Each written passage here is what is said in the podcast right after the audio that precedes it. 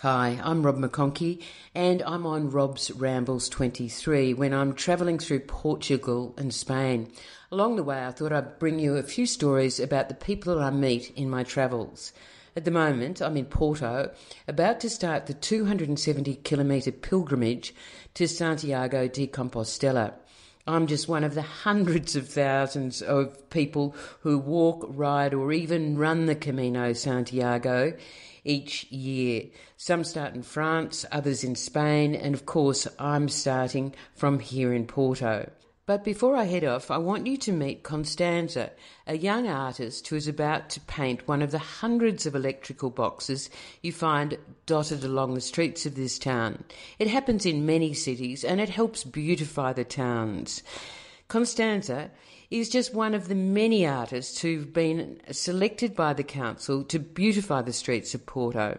In fact, I can see half a dozen other young artists hard at work on their electrical box. I'd like you to meet Constanza. Well, we're standing in the middle of the streets of uh, Porto. I'm with Constanza. We're standing beside an electrical box. And Constanza, you're just about to, you've, you've done a drawing on this uh, box. You're going to paint it later on. Tell me the story about why you're painting on an electric bo- electrical box in the middle of Porto. okay, so a friend of mine just sent me a link to a contest, and I saw that the city hall was promoting a, a street art contest to paint electric boxes in, I think, one of the more crowded streets of Porto, and a very typical one. So I drew four images of passerbys, of people walking, of, and I tried to capture movement and. Um, I guess all of the eclectic things that happen in Porto because it's a very cosmopolitan city. You don't hear Portuguese that much, so yeah, I think it's that, but mixed with a hope for um, for the city to stay true to itself. Do you feel that the city, because of tourism, is not staying true in to some, itself? In some areas, yes. Uh, in others, it's still very Porto, and you can feel it like the accent and the way of being. But in others, it's. I think it's like in every city, like near the, the Fontana di Trevi, it's always too touristy. Now, tell me about this drawing that you've done. It's uh, a yeah, tourist. It's, it's very. Uh, then it's it's kind of my my world. I put my world into it because I didn't want to do something just like the city hall asked for, so I'm going to do something in the image of the city hall. It's my vision. What is your world? Think.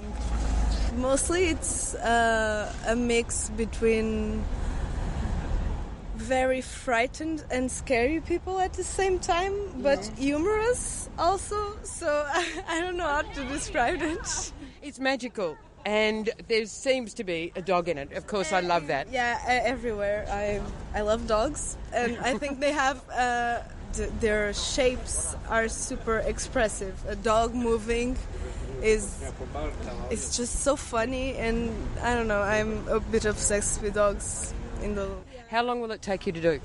I have no idea. It's the first time I've been in the in the street, but I think that maybe for this one, two hours probably.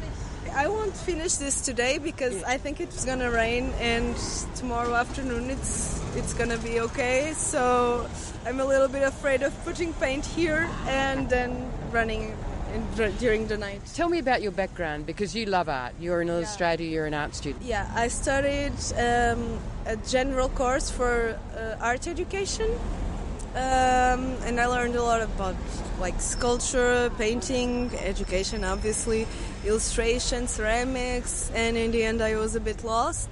Um, I already, already loved illustration, but I was like, this is not a very good future uh, economically thinking. And then I went to curatorship, and I hated it because it was not creative at all. So I just started doing my own illustrations and trying to exhibit them and sell them.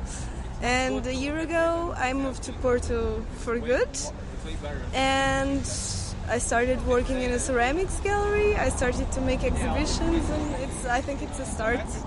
So ceramics and illustration and lots of Yeah, things. the they go together. It's the same world in a different medium. I think so. Three dimensional though versus two dimensional. Yeah, it's it's been a, a passion lately and an obsession because it's a, a, an added challenge. In drawing, you you can you can do everything without a plan. You can do that in ceramics, but maybe it will fall apart quite literally. So, thanks to Constanza, Portugal has a proud tradition in the art world, and I hope that we can hash keep the tradition alive. Good luck to Constanza, and I hope she can live her dream. Thanks for joining me on Rob's Rambles 23. I'm Robin McConkie.